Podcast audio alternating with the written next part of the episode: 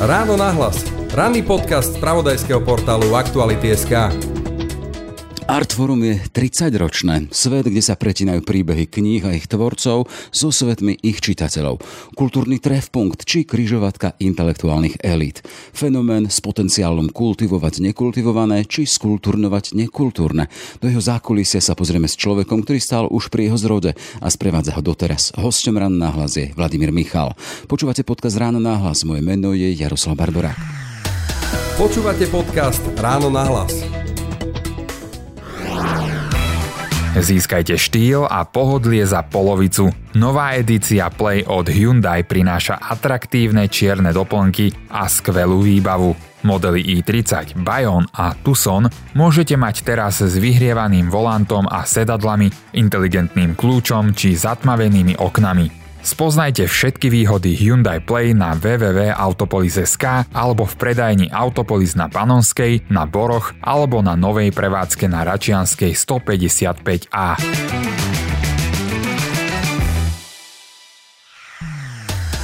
Ráno nahlas. Ranný podcast z pravodajského portálu Aktuality.sk. Ešte raz teda Vladimír Michal, osoba, ktorá stelesňuje príbeh Artvora na Kozej. Dobré ráno, prajem. Dobré ráno, prajem aj ja. Sedíme v priestoroch, ktorým dominujú knihy, rády, neviem, stovky, tisíce, koľko ich tu máte? Jo, 10 tisícky sú tu knih. Ale ako si pozeral tú históriu, tak tu bolo niekedy mesiarstvo? Takéto zapáchajúce, staré, klasické posocialistické mesiarstvo? Áno, aj keď ja som teda to mesiarstvo nezažil v tom nastavení, že tu bolo aj to meso. My keď sme dostali kľúče od tohto priestoru, že toto je to miesto, kde môžete vybudovať knihubectvo, tak už tu teda boli iba háky, mraznička a nejaké pulty, a, a, ale už to, teda ten obsah bol niekde inde. Čiže nebol to váš výber, priestor ste dostali od niekoho? Od mesta. Priestor vtedy patril mestu a my sme ho dostali do prenajmu s tým, aby sme tu vybudovali teda knihubectvo. Lebo predtým, Artforum existoval aj predtým, na ulici Červenej armády 7, v Pavlačovom dome, ktorý už teraz neexistuje, ktorý bol aj vtedy už e, určený na zbúranie a my a našťastie aj mesto usúdilo, že má zmysel, aby tá takáto kultúrna inštitúcia vlastne bola na nejakom dôstojnejšom mieste trvalejšieho charakteru, tak sme vlastne rozhodla o tom nejaká komisia na, na starom meste, že teda dostaneme tento priestor po bývalom mesiarstve a tu vlastne sme potom vytvorili to knihkupectvo. S tým, s tým odstupom 30 rokov vrátite do tých pocitov a myšlenok, keď si tu prvýkrát vstúpili a videli ste tie háky a to všetko, čo tu zostalo, možno špinavé kachličky. E, čo vám tedy napadlo? Pamätáte si to? No, že s tým bude strašne veľa roboty to na to knihkupectvo premeniť. Áno, ale že ten priestor bol veľký, vedeli sme si predstaviť, že, že ho proste využijeme ehm, na, na, na, nie len na to samotné knihkupectvo, ale že tu je dosť miesta na to, aby sme ehm, vlastne aj všelijaké tie sprievodné akcie, ktoré doteraz v, v každom normálnom knihkupectve fungujú, takže by sme vlastne sa, sa, sa sem zmestia vlastne. Čo to obnášalo premeniť ten priestor hákov mesiarských a toho, čo tu zostalo potom po socialistickom na priestor, ktorý dnes označujú niektorí teda z vašich návštevníkov, tí, ktorí vám prajú za kultúrny trefpunkt, či ako sme povedali, tú kryžovatku intelektuálnych elít. Čo všetko ste museli podstúpiť? Tak nebolo to jednoduché, ale napríklad v miestnosti, kde teraz sa nachádzame práve, tak tu bola vstávaná chladnička, čiže tu bol ešte vmurovaný jeden veľký objekt, e, chladničky, v, ktorých, v ktorom boli veľké dvere, ktorými sa vchádzalo donútra, bola celá vnútra vykachličkovaná a kde teda vyseli tie, tie mesa asi teda každú noc, alebo bola to aj nejaká zásoba. A to sme celé museli zbúrať, čiže to bolo, že, že veľa, veľa e, kachličiek, veľa tehál, niekde sme to museli proste vyniesť, samozrejme vtedy ne, neexistovali kontajnery alebo firmy, ktoré by sa zaoberali odvozom stavebného odpadu. To sme všetko vlastne museli vymyslieť a realizovať vlastnými rukami. A pod nami, kde teraz sa nachádza teda kancelária vydavateľstva, tak bola strojovňa tej chladničky, že tam ešte boli nejaké pozostatky nejakých, nejakých strojov a, a tiež to bolo treba proste vypratať. Plus e, tá hlavná, hlavné miesto toho knihkupectva, čo je tá miestnosť vedľa, tak tam bola vlastne jedna tá veľká stena a zadná stena bola celá okachličkovaná vlastne od vrchu dole a tam boli teda aj tie háky ešte, na ktoré sa vešalo to meso tie všetky kachličky sme samozrejme museli dať dole a, a tak ďalej, tak ďalej. Čiže bolo to aj dosť takej tej nazvime to špinavej práce. A popri tom sme samozrejme vymýšľali to, že kde umiestnime pulty, kde bude pokladňa, kde dáme poličky s knihami, ako tie knihy budú systematicky umiestnené, kde dáme ktorú sekciu a kto nám to vlastne vyrobí. Čiže museli sme aj hľadať nejakú firmu, ktorá, čo tiež v tých časoch nebolo úplne jednoduché nájsť nejakú firmu, ale našťastie teda náš kamarát Jarko ešte z, zo študentských čias, tak mal brata, ktorý vlastne práve vtedy robil niečo také ako živnostník so stavebnými prácami, takže sme to vlastne zadali jemu a Mnohé z tých políc, ktoré sú hlavne v tej hlavnej miestnosti, tak sú vlastne e, odvtedy. Že... Pamätníci počiatkov v tej dnešnej dobe, a už hovoríme o tých troch desaťročiach, vždy premeniť nejaký priestor, technicky to nemusí byť problém, však už stávali gotické katedrály kedysi a boli krásne. Vy ste tu premenili e, priestor niekdejšieho mesiarstva na uh, taký aj trošku duchovný chrám literatúry. A to sa práve chcem spýtať. Volá sa to Art Forum, Fórum, priestor kultúry. Prečo sa to volá Art Forum a akým spôsobom, čo vás to všetko stálo, premeniť to na ten, keď hovoríme ten duchovný priestor, ten priestor čo myšlienky. Ten názov Artforum, k tomu sme došli teda dvoma rôznymi cestami. Jedna cesta je tá, že um, teda vymýšľali sme, aký by, aký by to splnenie našich snov, to znamená, že vytvorenie nejakého verejného priestoru, v ktorom by sme dokázali realizovať nejaké veci týkajúce sa kultúry, výstavy, kaviareň, koncerty, e, predaj kníh, predaj CD-čiek e, a priestor, kde by sa vlastne ľudia prirodzene schádzali a debatovali sa o kultúre, tak vlastne ako to nazvať, hej? Došli sme nejakým spôsobom k tomu názvu Artforum, čo je vlastne verejný priestor, kde, kde sa o tom umení diskutuje. A druhá cesta, ktorou sme došli k tomu, tak je, že istým vzorom pre nás bola jazzová sekcia, čo bola organizácia pôsobiaca v Prahe ešte za Komouša.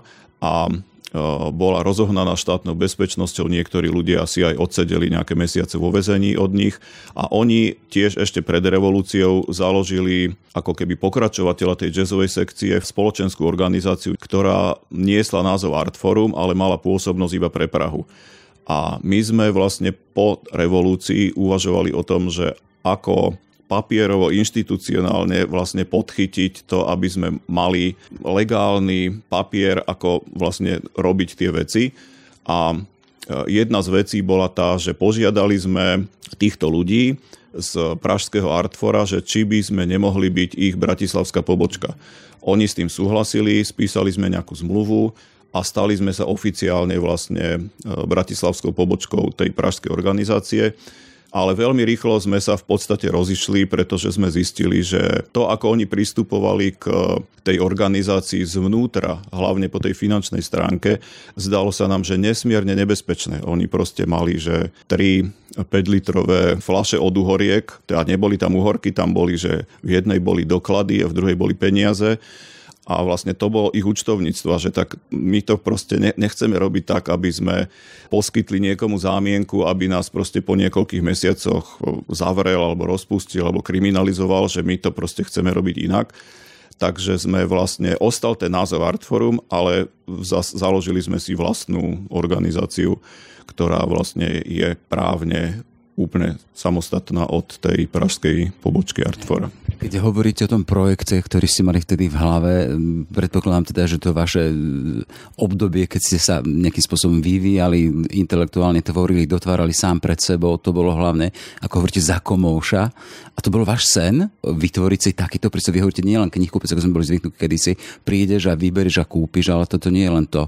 Tu je miesto stretnutí, miesto spoločenských podujatí, kde sa o tom, čo sa napíše, aj hovorí, diskutuje, sú tu prezentácie, sú tu koncerty, sa tu bude večere čítať noc literatúry. To bola taká moderná myšlienka na tú svoju dobu pred 30 rokmi. Kde ste na ten sen prišli takýmto spôsobom, na toto rozhľadenie sa? Takže predsa len to nebolo bežné vtedy mať také knihkupectvo. Nebolo, áno. My sme vlastne veľmi malú napodobeninu toho Artfora vlastne mali, mali u nás v obývačke. A to bolo ešte naozaj pred revolúciou v 89. A my sme v tej obývačke, bol to vlastne priestor, v ktorom sa stretávala nejaká úzka skupina ľudí, našich priateľov a tam sme proste debatovali o kultúre, teda aj o politike, samozrejme však ako, áno, ale na, nás zaujímala hlavne tá politika, nás hlavne tá kultúra, pardon. Uh, rozprávali sme sa o knihách, požičiavali sme si ich, uh, pozerali sme nejaké filmy, ktoré sme, ku ktorým sme sa dostali na kazetách, pozerali sme si nejaké samizdaty, uh, vytvorili sme krúžok čitateľov samizdatov. Samizdaty boli, boli okrem iného, boli, bola drahá záležitosť, hej, že to proste ne, nebolo to lacné, čiže my sme si vyskladali nejaký fond, za to sme kupovali tie samizdaty a potom sme si ich požičiavali medzi sebou vlastne sme boli istým spôsobom predpripravení na to, aby po tej revolúcii hneď sme vlastne presunuli tú našu obývačku do toho verejného priestoru. Hľadali sme teda možnosti, kde by sa to dalo spraviť a tá prvá destinácia bola Dom lodníkov, ale tam sme mali vlastne iba prenajatú kanceláriu, ktorú sme mali otvorenú dve hodiny týždenne. Potom sa nám naskytla možnosť eh, prenajať si priestor na ulici Červenej armády 7 a ale to bolo v tom spomínanom dome, ktorý bol ručený k demolícii a potom sa nám vlastne podarilo v 92. získať teda tento priestor, kde sa nachádza to knihkubectvo až doteraz. Že ten projekt v úvodzokách kultúrnej obývačky, kde sa vymeniajú nielen knihy, ale obsah tie myšlienky, ste preniesli potom do reály tuto Bratislavy po revolučnej. Ste spokojní s tým, čo tu je po 30 rokoch? Lebo treba spomenúť teda, že po tých 30 rokoch ste už teraz už v džungli nie takýchto malých knihkupeci, ale predsa len sú veľké e, knihkupectva, ktoré splňajú všetky tieto úlohy, ktoré máte aj vy, kde sa nielen kupuje, kde sa diskutuje o knihách, kde sú kaviárne knižné. E, čiže keď sa pozriete do tej džungle knihkupectiev, ktoré v podstate kopírovali váš model, ste spokojní s tým, že tá vaša myšlienka sa uchytila? No, my sme boli vždycky kútový hráč. Kútový hráč znamená to, že my nie, nie, nepredstavovali sme v tom knižnom biznise ten, ten stredný prúd, ten priemer a snažili sme sa byť vždycky aj voči nemu vyhranení tým, že sme napríklad robili e, dosť prísny výber kníh, e, ktoré sme položili na pulty. Počúvali sme pritom samozrejme našich zákazníkov, čo by oni radi na tých pultoch videli a, a to, čo nás bavilo úplne najviac, tak bolo, že my sme im na tie pulty dávali to, čo by sme my si mysleli, že ich zaujíme. A potom sme o tom celom vlastne s nimi diskutovali. Tak čo poviete na tú knihu, čo ste si minulý týždeň kúpili? A on, o, to bolo zlé alebo dobré a to, toto sme šírili vlastne medzi tými ďalšími ľuďmi. A vlastne prvýkrát, keď sa toto knihkupectvo otváralo, čo bolo v septembri 1992, tak vlastne tu prvýkrát zaznela vízia Artfora sformulovaná, o ktorej sme predtým rozmýšľali, že ako by sme to do pár slov dokázali zhrnúť to, o čo nám ide a čo chceme robiť. A vlastne je to takéto slovné spojenie, že dobrodružstvo myslenia. Že my vlastne chceme umožniť našim zákazníkom prežívať dobrodružstvo myslenia prostredníctvom kníh, prostredníctvom toho, čo je v tých knihách napísané, čo do toho vložili ľudia, ktorí sa chceli podeliť o svoje myšlienky, o svoje videnie sveta. A vlastne vytvárať ten servis pre nich, to znamená, že my vám tu dávame tie knihy, zabezpečujeme vám tie knihy, ktoré by ste tu radi mali, ale v tejto chvíli tu práve nie sú a tie, tie všetky veci okolo, to znamená, že prinesieme sem občas nejakého spisovateľa, porozprávame sa s ním, vy sa s ním môžete zoznámiť, alebo ľudí, ktorí vedia zaujímavo rozprávať na rôzne témy, ktoré sú spojené s literatúrou alebo s kultúrou. Proste celý ten servis okolo vrátane kaviarne napríklad, čo ste spomínali, tak e, to je vlastne naša úloha, naše poslanie a je to zhmotnené v tom slogane dobrodružstvo myslenia.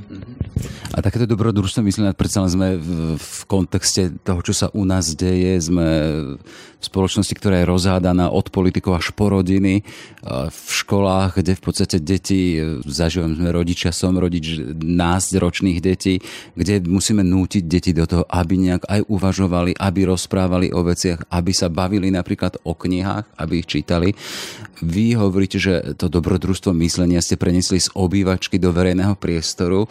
A chcem sa spýtať, že vidíte potrebu takéhoto dobrodružstva myslenia pre súčasnosť alebo tej kultúrnej obývačky vo verejnom priestore aj dnes v tejto aktuálnej dobe? Určite áno. Knihy sú samozrejme len jedným z prostriedkov toho, ako sa môžete, môžete vlastne zažívať to dobrodružstvo myslenia. A myslím si, že, že pokora k tomu, čo niektorí ľudia vymysleli, a teraz to napríklad nemusia byť len knihy, môžu to byť e, filmy, hudba a tak ďalej, tak ďalej, tak e, a byť, pristupovať k tomu s pokorou a s otvorenou myslou, s tým, že je možné, že tí ľudia sami snažia povedať niečo, čo nie úplne konvenuje s mojim videním sveta, ale môže ho, môže ho posunúť ďalej, môže ho zmeniť, môže ho vyformovať. A proste to dobrodružstvo myslenia znamená to, že som otvorený tomu, že sa, že sa vyvíjam, že, že môj názor na svet sa môže trošku zmeniť a hlavne o tom rozmýšľam.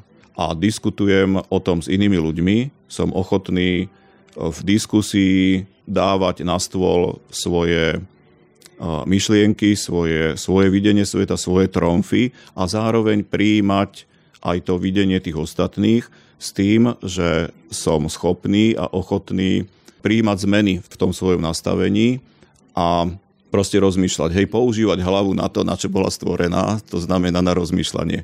Myslím si, že množstvo z tých ľudí, ktorí sú v područí všelijakých eh, hoaxov, divných myšlienok, ktoré sa im snažia nanútiť rôzni ľudia, klamstiev, lží, že keby proste používali, ako naši rodičia hovorili, že sedliacký rozum trošku viacej, ako ho používajú, tak eh, nehovorím, že by to o 100% alebo o 180 stupňov obrátilo ich myslenie, ale aspoň by neboli agresívni. Z toho, čo ste rozprávali o tom, teda, že to vaše kúta, to postavenie kúta, e, že teda ponúkate to, čo ste si aj prelúskali, ste tu tým ľudí, máte názor, e, že z toho vyplýva teda, že to je knihkupectvo, ktoré má názor, ponúka veci, o ktorých vie a v podstate je tam nejaká taká sieť alebo sito toho, že nepredávame všetko, nie sme nejaký supermarket všetkých ideí, a to sa, keď sa pozrieme tak nejak kultúrne do, do iných oblastí, napríklad v novinárčine, v žurnalistike máte teda v Amerike teda denníky tie hlavné majú svoj názor, neboja sa povedať, čo si o veciach myslia. Je spravodajstvo, kde odreportujú, čo sa deje, ale potom to aj dokážu pomenovať. Vy hovoríte o tom, že aj jedno knihkupectvo môže mať svoj názor. Aký má názor Artforum? No, my sa snažíme vytvárať priestor na to, aby sa ľudia mohli rozprávať a aby mohli vyargumentovať svoje videnie sveta, podložené názormi, skúmaním ľudí, ktorí dokázali, že ten ich svetonázor je založený na nejakých vedeckých princípoch, na, na skúmaní, na pozorovaní, na premýšľaní, na argumentoch a hlavne na tolerancii, otvorenosti. Proste mne z toho stále vychádza, že ten slogan dobrodružstvo myslenia je keď sa nad tým zamyslíte a zoberete to z rôznych strán, tak je vlastne naozaj esenciou toho, o čo nám ide. Hovorí si o tej ambícii, teda, že nie len knihy predávať, ale byť aj takým servisom radiť, rozprávať sa o nich. To máte stále, ten váš stav tým ľudí, ktorí tu sú, ktorí na dennej báze stretávajú ľudí a tých zákazníkov, ktorí si tu chodia pozrieť, chodia do sveta kníh, stále máte tú ambíciu poradiť im, zorientovať ich? Ja si myslím, že knihkupec je jedno z najkrajších povolení na svete. Práve preto, že sa s tými zákazníkmi rozprávate o svojich svetoch. A tie knihy sú prostriedkom k tomu, aby sa tie svety obohacovali a to stretávanie sa medzi zákazníkmi a nami, knihkupcami, ale aj medzi zákazníkmi medzi sebou. Sú zaujímavé rozhovory, keď sa stretnú proste nejakí zákazníci a my iba počúvame, čo, ako sa rozprávajú o, o knihách a následne o svete. Nie, ja si myslím, že, že, že e, dostávať tú spätnú väzbu od zákazníkov, že pred dvoma týždňami ste mi poradili túto knihu, prečítal som ho a naozaj to bolo dobré lebo a začne proste rozprávať tie dôvody. Alebo aj na, že nie, tak toto je kniha, ktorá naozaj nie je pre mňa a uvedie nejaké dôvody.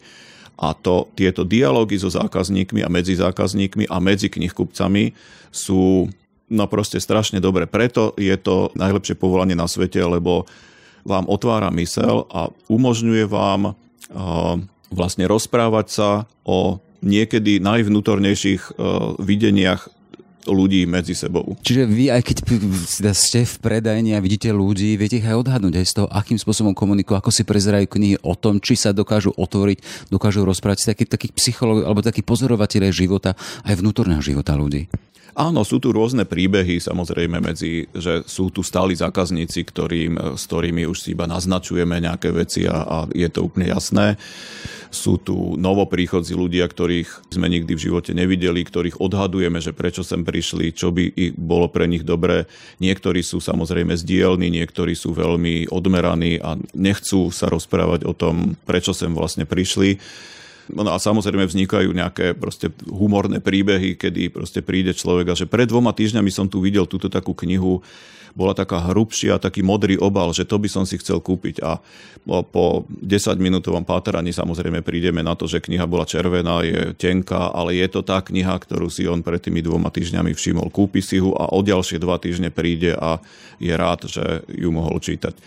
Ale koľko ľudí, toľko príbehov. Aj teraz sa rozprávame vo svete kníh, sme obklopení regálmi, ktoré sú plné kníh, sme v miestnosti, vy ste hovorili teda, že to bola kedysi chladnička. Teraz ja tu mám rád túto miestnosť preto, lebo tu je aj oddelenie hudby, kníh o, o hudbe. Ale chcem sa spýtať, predpokladom toho, aby sa ľudia rozprávali o knihách a o tom, čo je to, že tie knihy k ním prehovárajú. Na vás ešte niektoré knihy prehovárajú? Alebo po 30 rokoch mm, ste zažili také časy, že som už vyhorený z tých kníh a mám ich dosť? Knihy sú podľa mňa jediná, jediný tovar, ktorý má niekoľko špecifických vlastností. Tak za prvé, nie je to úplne tovar. Je, je to niečo, čo má tú pridanú hodnotu toho obsahu, ktorý e, je schopný utvárať naše svetonázory, alebo iba zabaviť, ale dobre, zabaviť.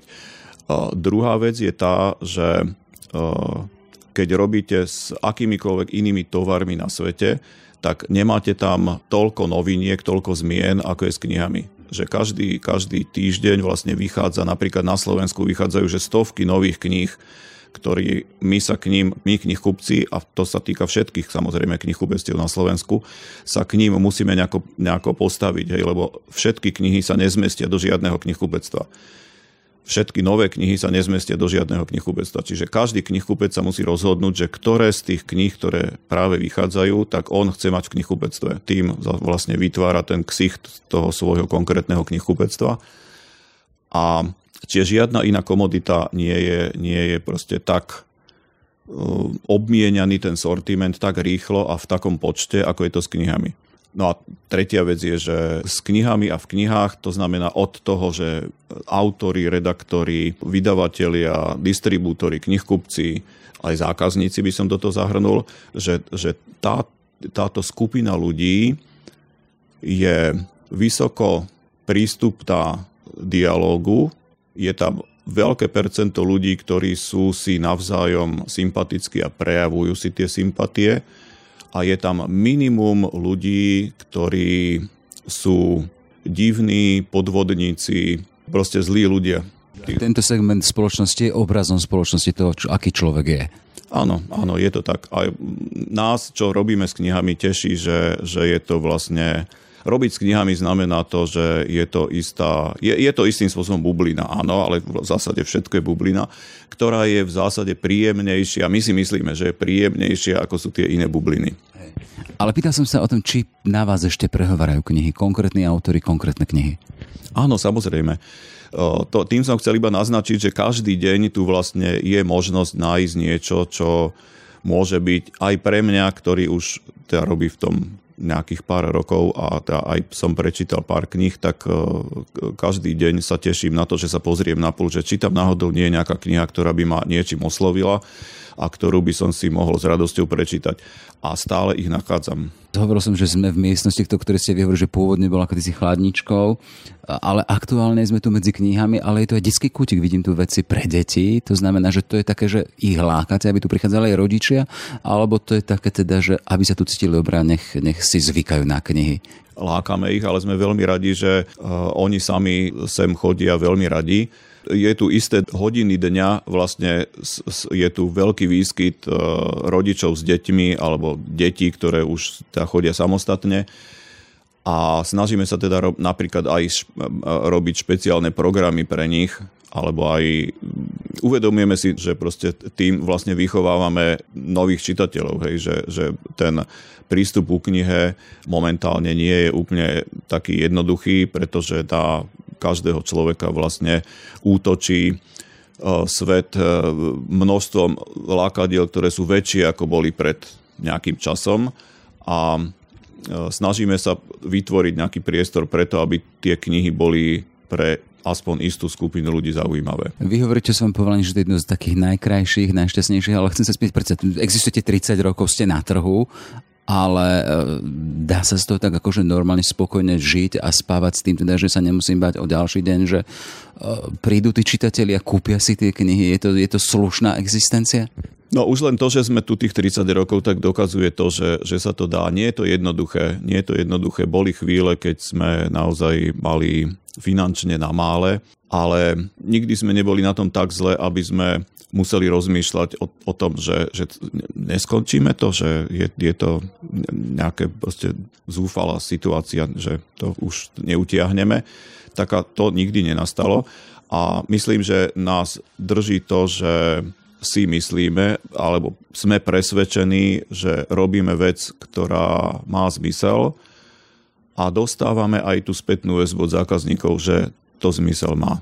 Aktuálne 30 rokov, uvidíme, že koľko ďalej, ale máte to komu prenechať? Tak vedúcu knihkupectva, ktorú ste mali tú čest stretnúť, tak je moja najstaršia dcéra. Takže áno, ale je to teda v našej rodine už e, nejaký piatok je, je to jedna z tém, ktorým sa snažíme nejako prísť e, na to, ako, ako, ako, to, ako sa s tým vysporiadať. Nie je to jednoduché a nie, nie, nie je to len rodina, hej, že je tu okolo Artfora je množstvo ľudí, ktorí s tým Artforom naozaj súvisia dlhé roky a toto následovníctvo sa samozrejme týka aj ich. Nebude to jednoduché to rozlúsknuť, ale snažíme sa. Artforum sa v Bratislave teda už tradične spája s Kozou ulicou. Toto aj zostane, hej? Áno, to, toto si neviem predstaviť, že by, že by sme presunuli naše pôsobisko niekde inde. Fakt je, že snažíme sa tieto myšlienky proste šíriť aj inde, teda hlavne po Slovensku, po iných knihkupectvách. Kedy si existovala sieť knihkupectiev Artforum, ktorá bola aj teda vlastníctvom tohoto Artfora, ale postupne sa osamostatňovali tí ľudia, ktorí to v knihkupectvo vytvárali napríklad v Žiline alebo v Košiciach. A teraz e, v tejto chvíli existuje 7 knihkupectiev Artforum po celom Slovensku a máme niekoľko ďalších spriaznených knihkupectiev, s ktorými máme podobnú filozofiu vedenia toho knihkupectva. Keď sa teda po tých 30 rokoch e, zamýšľate a, a počúvate aj to teda, že to už je jeden fenomén, to Artforum, a svet knihy na kozej. Ako, ako to vnímate? Ste z toho spokojní, šťastní? Ako, čím vás naplne? Alebo je to záväzok? Sú noci, keď sa zobudím a nemôžem zaspať, lebo mi hlavou proste stále prebieha nejaká konkrétna alebo dokonca niekoľko situácií, ktoré v tej chvíli nie sú úplne najlepšie. Teda myslím o podnikaní, o artfore, o knihách, o knižnom trhu, alebo možno aj o celkovej situácii, ako sa vysporiadajú zákazníci s tým, že energetická kríza sa asi dotkne peňaženiek každého z nás a že či tie knihy tam ešte stále budú figurovať v dostatočnom množstve. Napríklad, hej, to sú jedny z otázok, ktoré mi víria hlavou a ne, nejednu noc som proste prebdel nad riešením tých, takýchto vecí a nejednú potom schôdzku, ktorú sme mali operatívnu alebo aj všednú tu v knihkupectve v, v našich zázemiach, kde sme riešili rôzne veci, ktoré niekedy boli až na hrane toho, že, že ako sa k tomu postaviť. Ale vždycky to prebí, prebíje to, že, že sme tu dobrý kolektív, máme skvelé zázemie zákazníkov a vieme ako na to a máme dobrú, dobrú myšlienku, dobrý podnikateľský plán, ktorý to dokážeme spraviť. Toľko teda Vladimír Michal, čo, duchovný otec a aktuálne stále teda šéf Artfora na Kozej.